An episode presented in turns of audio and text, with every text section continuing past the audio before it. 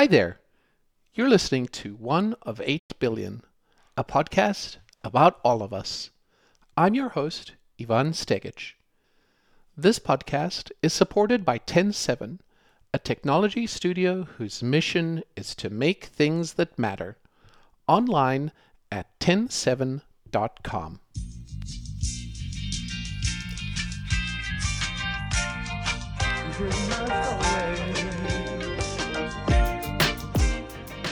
We all have a story, don't we? We've all had successes and failures, joy and disappointment, love and sadness. And yet, we've all made it to here, to right now. Our stories are one amongst 8 billion others. 8 billion other stories, each of them unique, each of them grand in their own way, and each of them a window into the humanity that connects us all. One of 8 billion tells life stories from around the world. Let's listen. Our story today is about Kyle Potter, the executive editor at Thrifty Traveler. Kyle brings a passion for writing and journalism to his job, along with a desire to bring people together and help people focus on what's really important in life. Let's listen. Tell me who you are, what your title is, and what you're doing right now. My name is Kyle Potter. My day job is I'm the executive editor of Thrifty Traveler, a Minnesota based travel and flight deal website. Beyond that, I'm a husband of four years. My wife, Allie, and I live in Minneapolis, where we have a very sassy six year old corgi named Mika, who we sometimes try to walk and increasingly don't because she's recently decided she doesn't like to walk anymore, which is oh great. Oh my God. And yeah, I just, in my day job with Thrifty Traveler, just try to help people travel more for less, whatever that means to them. That's awesome. I am really amused by the fact that you have a corgi that refuses to walk because I have a couple of dachshunds. One of them loves to walk and pulls and pulls, and the other refuses and needs to be dragged. So it's like going for a drag, not for a walk occasionally. Yeah, that is my life these days. It's very odd. Mika will not walk for me. She we go outside she does what she needs to do and insists, plants herself until I say, okay, let's go back inside. And she will walk with my wife, no problem. So I think I'm the problem Actually, at this point, not her. That sounds amazing. That means you don't have dog walking duties. In some cases, it's great, but other times I would love to go for a nice long mm. walk and mm. I would just be going by myself, which is not yeah. the worst idea. No, and I would imagine since you live in Minneapolis, it's probably a lake somewhere close by that you would love to take Mika around. Exactly. If only she would join me. Here you go. Thanks for telling me a little bit about yourself and where you're at and about your now. I would love to go back to the beginning of Kyle Potter's life. Where did you where were you born and where did you grow up? What did that look like? I was born and raised and grew up and spent at this point still more than half of my life in Duluth, Minnesota. It's where my parents lived and still live nearby anyway to this day, and really an incredible place to grow up. I have nothing but amazing things to say about Duluth. I've lived in here in Minneapolis for the last decade and a half now, but Duluth will still always be, if not my home, at least a part of my home because it was really a great place to be a kid. And did you have siblings growing up, or were you kind of all on your own? No, I have an older sister named Carly who's two and a half years older than I am. And she still lives, up until recently, she still lived in the Duluth area. While you were living up in Duluth, do you have an earliest memory you would like to share with us? I'm always fascinated by kind of the very early things that people remember and how far back you might be able to go. I wish that my answer was some kind of like very quintessential Duluth experience that that shaped me and shaped my love for my hometown. But the earliest memory that I have is I was probably two or three. I was very young, and I was playing in our basement in our house in Duluth with these old, I can't remember what they're called, but it's this old toy that they probably decided to wisely stop making. Connector sets of big long plastic tubes. And I decided, in all of my wisdom of two or three years old, to jump off of a table with one in my mouth, which ended very poorly for me. So I don't know if, if, it's trauma or hospital memories or just shock. I don't know what it is, but that is the vividest early memory that I have is something pretty horrible. Oh my gosh! Do you did you go to the hospital after that? Like, yeah, yeah. It was hospital and a lot of stitches and a lot of oh blood gosh. and a lot of all the horrible things that you don't want to remember as a little kid. But of course, you don't remember all of it. But I do just remember the shock of that kind of a situation. Were you pretending to be an airplane? Was that was that one of the very early hints that you might be starting Thrifty Traveler? No, and the odd thing is, in, in a couple of ways, I'm just I just work for Thrifty Traveler. This isn't my company. We have a really great team here in Minneapolis, including Jared, my boss, who started the company long before I started working there and decided for one reason or another that I was a person worth hiring. Travel was not a huge part of my life until really only fairly recently. You know, I traveled as a kid with my parents we went to Phoenix to see my grandparents every winter so. We went on ski trips. We went to Mexico to the beach when it was too cold and we needed to get out. But travel wasn't really a big part of my life until I met my wife, really. And we started traveling a lot more and got my first taste of what would become such an integral part of my life just five or six years ago when my wife and I went on a big trip to Thailand, Vietnam, and Japan for three weeks. And from there, that was a turning point in my life that's didn't immediately start what has now become my career, but definitely put me on that path because I was pretty hooked from that point forward.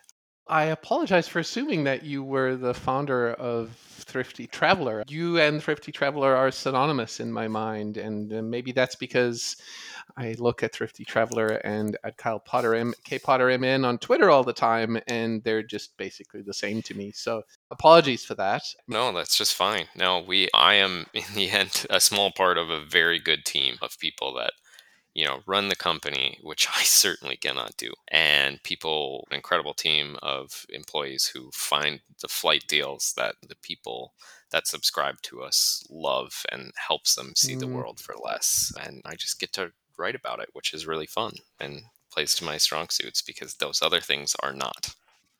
I got it. Okay, let's just go back a little bit before your thrifty traveler time and maybe after your birth I'd love to hear what you thought you wanted to be when you grew up. Did you have any ideas, or were you just going through life like some of us do and don't really have any designs on what a future career might be? My life and my goals have four stages. I spent than half of my life playing competitive soccer. And of course, when you're a kid and you're spending not just every summer, but every fall and every winter, and every spring playing soccer year round. You think and you hope that's what you're going to do for the rest of your life. So that was my first great love and my aspiration was to be some kind of a professional soccer player.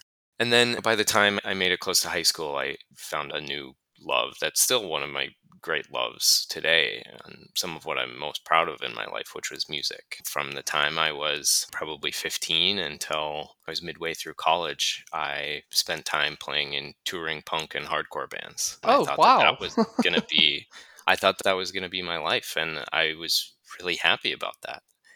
And then, you know, as I made my way through college, I found something that I loved just as much, which was journalism. And that gave me what I was looking for through all of those aspirations, whether it was soccer or music or journalism, which was purpose mm. and something that I felt I was good at. And those two things, purpose and the feeling that you can do something and make a difference and something that's important to you, that's magic. That is magic, isn't it? Where did you end up in college, and what what does that high school to college transition look like for you? I spent my first year at home at UMD, and it was great. It was a great school. I loved being there, but I spent 19 years of my life in Duluth, and it was time for a change. I wound up moving down to Minneapolis and finished out my degree in journalism at the University of Minnesota. And I almost hesitate to say I, I, finished out my degree because the degree was secondary. What was really the most important part of that for me was working at the University of Minnesota's school paper, the Minnesota Daily. I started studying journalism almost as a default because I didn't know what else I was good at. It was writing. I just fell into journalism and took the courses, and it was fine. But school was always school to me. It was something to get through rather than to really seriously put myself towards. And then I started working at the Minnesota Daily as a result of that. And that's just when things fell into place. And I knew that at least the start to where I am now, and I really do think for the rest of my life, some version of what I do is always going to be tied to working in newsrooms, working in journalism, reporting, giving people information that I feel like they need to know because that if there's a purpose in my life as it relates to my career, I think it's always going to be something like that. What was your beat at Minnesota Daily? What did you love doing there? I did a lot of different things. I started out as an intern covering politics and policy.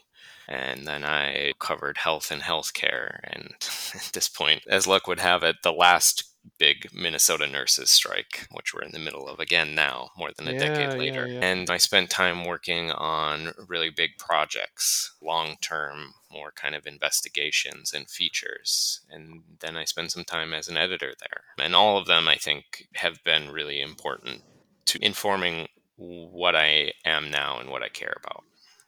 So you found your passion and your purpose in journalism, in writing, and you really were able to practice it and craft it while you were in college. What was the next thing that happened after college? How did that first job look like after you graduated?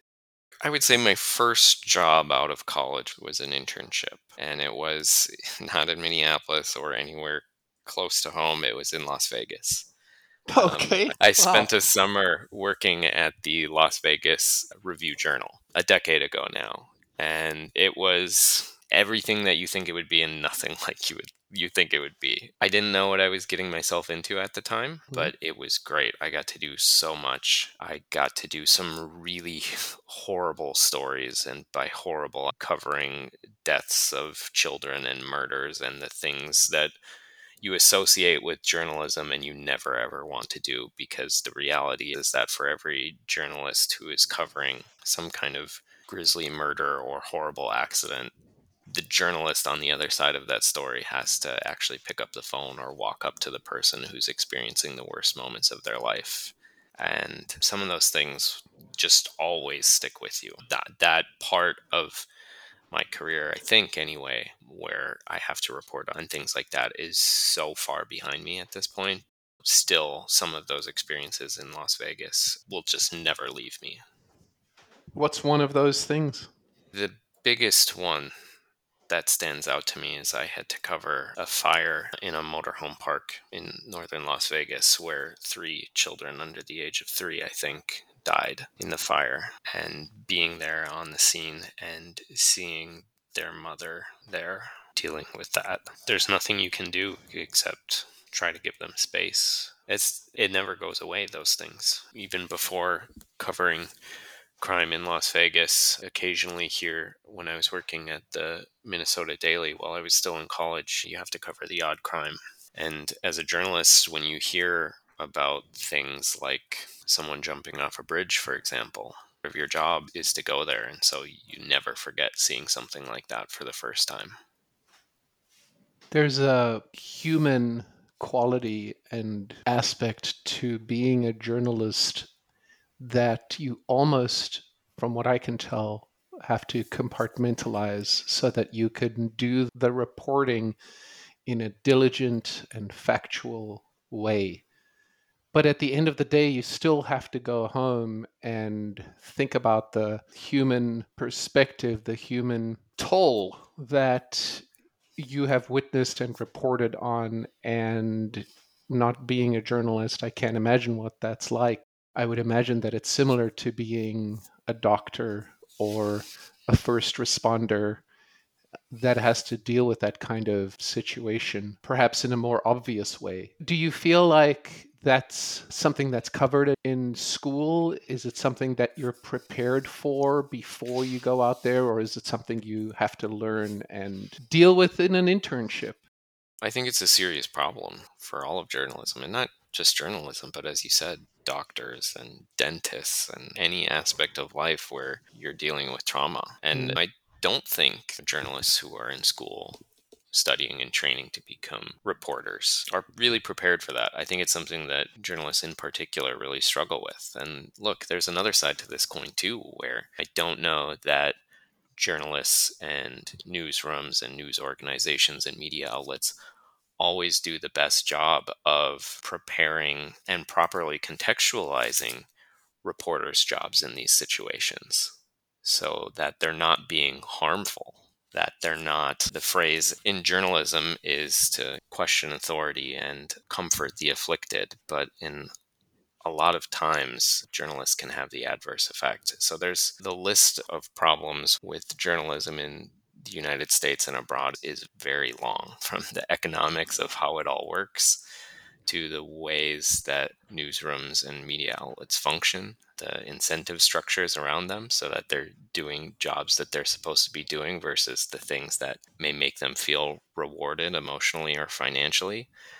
But this is a big one too, making sure that people understand in the chaos of going from one story to the next that some of these things are probably going to stay with them and how do you properly mm. process that and I feel like the whole field of journalism has been co opted by a larger idea that anyone can be a journalist and anyone can report it. And if anyone says it, it must be true, which is definitely incorrect and completely wrong. And just because you have an opinion doesn't, you put it out there, doesn't make it true. And it also doesn't make you a journalist as well. So, in addition to all the things you just described, there's also this more global problem that everyone thinks they're a journalist as well. Yeah, I think everyone can and should have something to say, but I think in the echo chambers that have been created for everyone, be they a journalist with a blue check mark on Twitter or a random person whose account was created yesterday and has 18 digits after their name on Twitter or wherever. so many voices have tools for to be amplified now and i think that can be a good thing.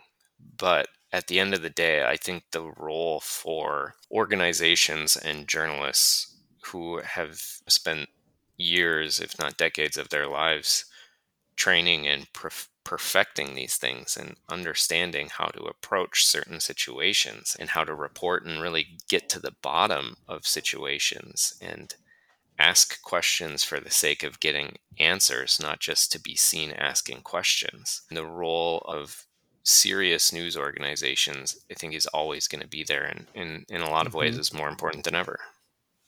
Totally agree. What happened after Las Vegas? You did your internship and did you come back to Minneapolis or did you stay out there in lovely Las Vegas? I did come back to Minneapolis. In fact, I couldn't have come back to Minneapolis soon enough. I love my time in Las Vegas, the work that I was able to do. I think it was really important for me to learn what I wanted to do next to affirm that I was doing the right things, but I just needed to be back home. I was really glad that I did it, but I needed to be back closer to family and in a state where I felt more at home. So I bounced around for a little bit and I was very lucky to to get another kind of internship not long after working for the Associated Press at the Minnesota Capitol, which it turned out was probably one of the most important developments in my career to get that experience covering the Minnesota legislature for a few months.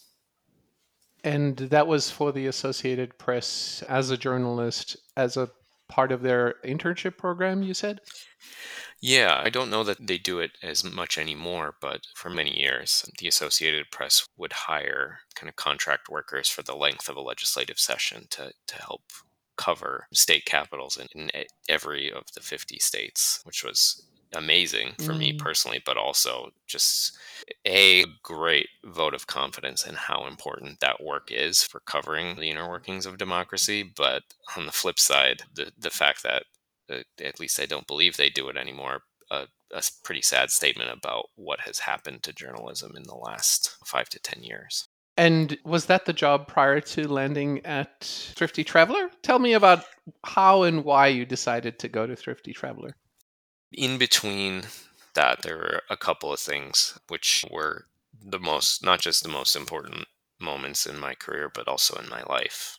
After that internship ended, I took a full time job with the forum in Fargo Moorhead. With ever only having been to Fargo one time in my life for a weekend soccer tournament when I was probably 12 years old, I moved to Fargo for, and I worked there for just over a year. But in that span, I met the woman who would become my wife. And after working there and meeting each other, we eventually moved back to the Twin Cities, where we've been since 2014 and I started a full time job back with the Associated Press. So after that brief stint for a legislative session, I came back to Minneapolis. I went back to the Capitol and I worked there for just over four years before eventually making my way to Thrifty Traveler. So, really, a storied existence in journalism, in politics, and the grit of everyday life, and then a jump over to travel. That seems like something amazing to be able to write about travel. It really is. And that's at the end of the day why it happened is as I was working for the Associated Press, my wife and I got married. And we were starting to plan our wedding and looking at the money that we had saved and the budget that we had that we knew our wedding was going to cost us. And it became clear that math wasn't really going to work. So I started freelancing for Thrifty Traveler on a whim. I actually sent Jared, my now boss, a message on Instagram and said, Can I write for you guys? Because we needed to make more money and knew that I liked travel and wanted to try it out and make some extra money to pay for our wedding. And luckily, they let me write for them, which you'd have to ask them if that was good a good or bad thing. You're executive editor. I think it worked out. well, and within a really a couple of months, it became clear that this was that new kind of magic moment that had marked so many stops in mm. my career where I was able to do what I felt I was good at and put it towards something that really made me excited. Look, I loved covering politics at the Capitol, and some people can and do it for many decades and do it really well, better than I ever could, because it really just started to wear on me. And at the time when it started to wear on me and I got old, I got tired of writing what felt to be like the same stories. I fell into Thrifty Traveler and it just really fit. At the time when I eventually took the job with Thrifty Traveler and they hired me full time as the executive editor, I said, which I still stand by today, I'm doing a lot of the same things with the same skills and the same mindset covering travel as I did covering politics. It's just instead of making people angry or pissing them off, I get to do something that makes people really happy. What a wonderful change. And I bet a bunch of additional job satisfaction as a result.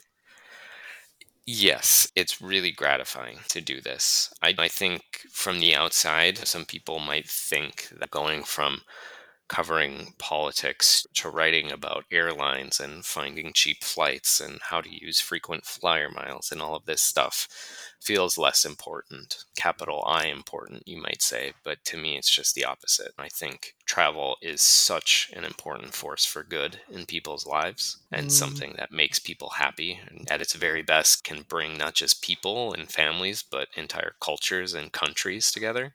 And so to be able to have that be the subject matter that I'm doing journalism in now is really cool. Yeah, when you think of travel, you sometimes think of yourself going somewhere, exploring something, seeing another state or another country or another culture. But it's also such a huge family connector. There's travel that brings like the industry itself, the fact that you're moving from one far off place to another brings families together. Like the Thanksgiving season, the holiday season, you are literally connecting all these different families and putting them in the same place in some cases. And so that leads me to think of all the connections and all of the ways that people have been brought together just by airlines or by buses or by trains across the world, across the planet And it reminds me of what our podcast is called, One of 8 Billion. And it reminds me that even though I sometimes feel pretty small in this giant world, like there's a good way to be connected to everyone. I get on a plane and I go see England, or I go to France, or I go to Africa, or Thailand, or wherever I go. What does one of 8 billion and being one of this human race mean to you? What does it make you feel? And what thoughts come to mind when I say, hey, Kyle, you're one of 8 billion? First, I agree completely with you. I think the ability easier than ever, really, the last two and a half years notwithstanding, to get on a plane and join any of those other 8 billion people out there makes the world feel small, mm-hmm. which is, again, so cool. Yeah. Know, that you can get on one plane or two or a plane and a train or three planes in a car and get to literally any corner of the globe within about 24 hours is an absolute miracle and that is the power of travel. Um, and that's not just about seeing new corners of the globe or experiencing new cultures or finding a really cool spot to go on vacation, but it's also about meeting and connecting with new people, meeting and connecting with old people that you love or that you haven't seen in a long time. So that's really important. On a personal level, I think the temptation is to to think about being one of 8 billion to feel personally small and powerless and that I think a lot of kids, myself included, when they're growing up, you feel like you can do anything, that you have the power to change the world or to be a professional athlete. And then at a certain I and I think many people start to accept that everyone really wants to be extraordinary and very few people are. Very few people have that power and skill and that reach to change the world with some new invention or contribution. So what I do is I zoom in. I won't ever win a Pulitzer Prize, and that's okay. That's not my goal in life. I certainly won't come up with some life changing invention, and that's okay. But if I zoom in and I think about being the best husband I possibly can, and being the best friend, and the best son, and the best brother, and the best uncle, and the best father to our dog. And that's where I can have an impact. And then from there, everything else that I can do is great, but really in comparison it just it doesn't matter. I love that perspective. It's being able to do what you can in your own local community, in your own life, and being able to affect those around you.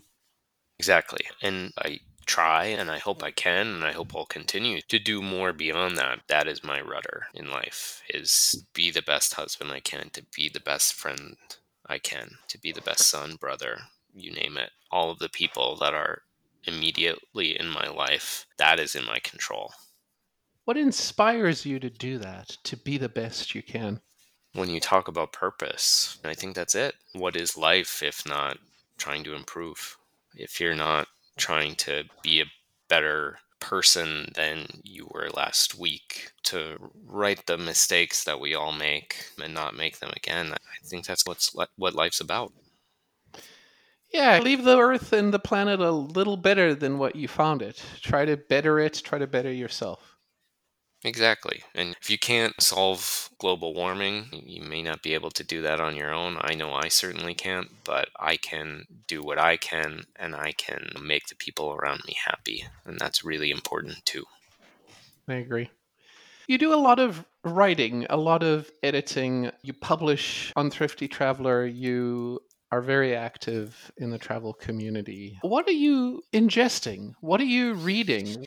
What are you watching that you are interested in that fuels the work that you do? Too much of the internet. no, there's so much information out there. Some of it better than others. So in in terms of the things that I do that that I read, that I ingest, that make their way onto Thrifty Traveler and our website, there's a lot of great resources out there, and there's always more every single day about how to help people travel more for less, about the new opportunities to use your credit card points or airline miles to, to do something fun and new, to take a great new trip. And the airline industry in particular is about as far from boring as it possibly gets. So that is an endless pit mm-hmm. of news. Are you watching anything fun or crazy or mindless right now that you love and adore? I wish I could say that I am a voracious reader and I'm constantly reading books and go through a huge pile and on to the next one. And the fact of the matter is that I just get tired of words from nine to five. and so the only time within the last few years that I've read a book has been when I'm on vacation. Mm. I love reading. I absolutely love reading, but it's just my my brain and my eyes get enough and I just can't do it anymore.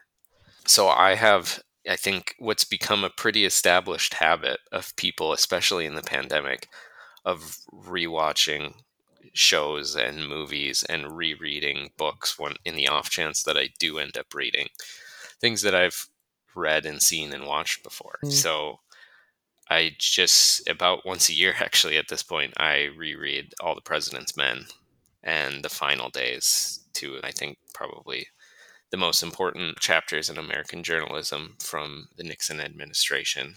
And I will say, and this is not a popular opinion in Minnesota, I absolutely hate baseball. I don't care about the Minnesota Twins, which might be a popular might be oh a popular opinion right now, but in normal times, it's not. I cannot watch a baseball game to save my life. Really? turn it off. Really? But one of my favorite movies is the movie Moneyball. And oh, yeah. I recently rewatched that. And after rewatching it, I read the book while I was on vacation eh, because it's the only time that I can bring myself to read. And it's just as good of a book, if not better, as it is a movie.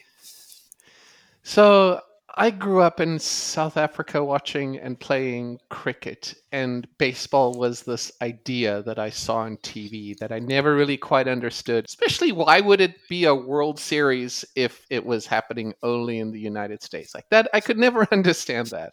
But once I immigrated to the United States and my wife was on bed rest with our child, she was like the only channel that came in was the channel that had the twins on and we ended up watching a baseball game and I ended up being hooked. I remember myself before baseball and I think I totally identify with what you described, but now I'm like into it and I think it's fun. I like my son watched the movie Moneyball as well and loved it. He's totally into baseball, but now he wants to be in data science as well and he wants to go into sabermetrics. He wants, like that movie and his experience in baseball has inspired him to do work that is related to the system, to the math, to the stats. And I'm just glad it happened. On the other hand, I totally agree. It's ridiculous. It's a group of guys hitting a ball, and there's like all of these systems around it. And baseball is like a money making thing and like organized sports. Am I right? I don't let me rain on your parade. Whether it's baseball or any other sport, I'm a big hockey fan personally, so it's certainly nothing against sports. It just something about baseball, it does not do it for me. Basketball is a close second in that regard. There are plenty of sports that I will and do watch. Those are not two of them. That's absolutely okay. I usually ask, what do you hope you'll see in your lifetime that you haven't seen yet? And I would love to ask you that question, but I would love to tweak it and ask it in the specific field that you're working in, as opposed to being more general. What is there, or what do you hope you'll see in your lifetime in the travel industry that we haven't seen yet? What is that one thing that kind of would make all of the best things? For everyone involved that or have maybe there's maybe there isn't such a thing but i would love to hear your thoughts the first thing that comes to mind is i would love to see a truly f- sustainable form of air travel mm. i think fortunately if we don't get there in my lifetime i think we're going to get pretty close because there are a lot of half measures out there from buying carbon offsets to investments in sustainable aviation fuels to electronic and hydrogen powered planes and probably a million other things that I'm not even aware of yet or that aren't on my radar. But I think there has been a, a pretty serious change in the tide in the last five years or so. Airlines can't just spend their time and resources on this as a half measure anymore. Mm. That people are aware that the trips that they take, no matter how great they are, they have a cost. I think that's really good and that kind of consumer appetite to make sure that they are leaving the world a better place than they found it and making sure that they can protect the ability for people to fly halfway across the globe 50 years from now, further damaging the planet. I do really think that most people are invested in that. And I think that's being borne out in some of the moves and investments that airlines, at least here in the United States, but also abroad, are doing. So I'm generally not the biggest optimist in the world, but I am quite optimistic that if that doesn't happen in my lifetime, it's going to be sometime soon after. Because I don't want to say that airlines and aviation in general are one of the biggest, if anything close to it, contributors to carbon emissions, but it's there and it's unavoidable. Mm. And I think it's incumbent mm-hmm. on everyone to to be aware of that and to find a way to minimize that. And I hope and think we're all going to. I agree with you. I think that if not in our lifetime, certainly in the next generations. And it's the little things that you see that are happening, like when you do a Google search on the flights app and you see the actual mention of the n- amount of carbon offsets or carbon emissions that are happening and which flights are more efficient. I do think that there are small things and small ways that we can each contribute to reducing our footprints when it comes to traveling, but it is an industry wide thing that needs to happen. And I'm looking forward to that future as well. I'm really glad you brought that up about Google Flights showing that because when they did that, and it's been about a year, I scoffed at it at first, thinking that this isn't really going to ultimately change people's habits because they're going to book the cheapest ticket, not the one that emits the fewest carbon emissions then there are very real situations where you've got a choice between the two exact same flights and one emits 27% less carbon emissions than yeah. the other.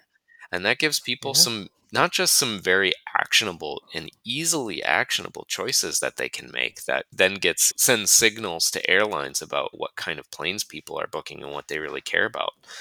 There are new ways that airlines and technology companies have done, not to fix the problem, we're still far from that.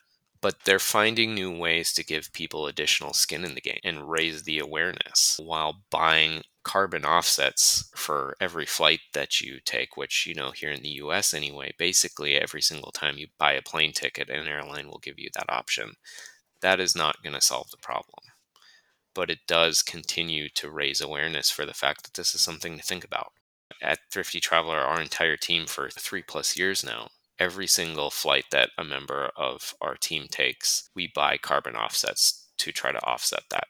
Does that completely solve the problem and the contributions to carbon emissions that we're all making as a team and the tens of thousands of travelers who fly halfway across the globe thanks to Thrifty Traveler deals take? It certainly doesn't.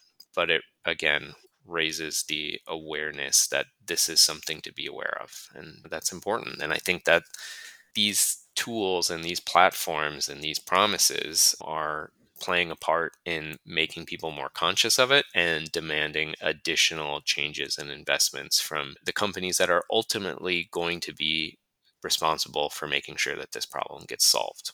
Again, hopefully in my lifetime. Yes, hopefully. Well, it's been awesome talking to you, Kyle. I love that we ended on such a positive, optimistic note. It was wonderful to learn more about you and your history, and I'm glad to have been able to do that. So thank you for being on the show. Yeah, thank you so much for having me, and it's great talking with you as well, Ivan. I hope you'll join us in the next episode of One of Eight Billion when we hear from Lynn Fellman an artist and writer who is using her creative talents to educate and inspire people about the human genome. So it was always this combination of learning the science, how to interpret it in an interesting way that told a story visually, but also pulled it out of my computer so people could have a tangible thing in their hands. I printed on silk, I printed on paper. But something else that I started to do that felt really good is I wanted to write about it and explain more of the story that just couldn't all be in a picture. And that's what I'm doing now, these many years later, is really combining illustrations with a character in a story that is also behind it with the real science that's going on today. This has been One of 8 Billion, a podcast about all of us, online at oneof8b.com. Join us again next time as we listen to one of 8 billion other stories. One of 8 billion is supported by TEN7, a technology studio whose mission is to make things that matter. Find out more at TEN7.com. I'm Ivan Stegic. Thank you for listening.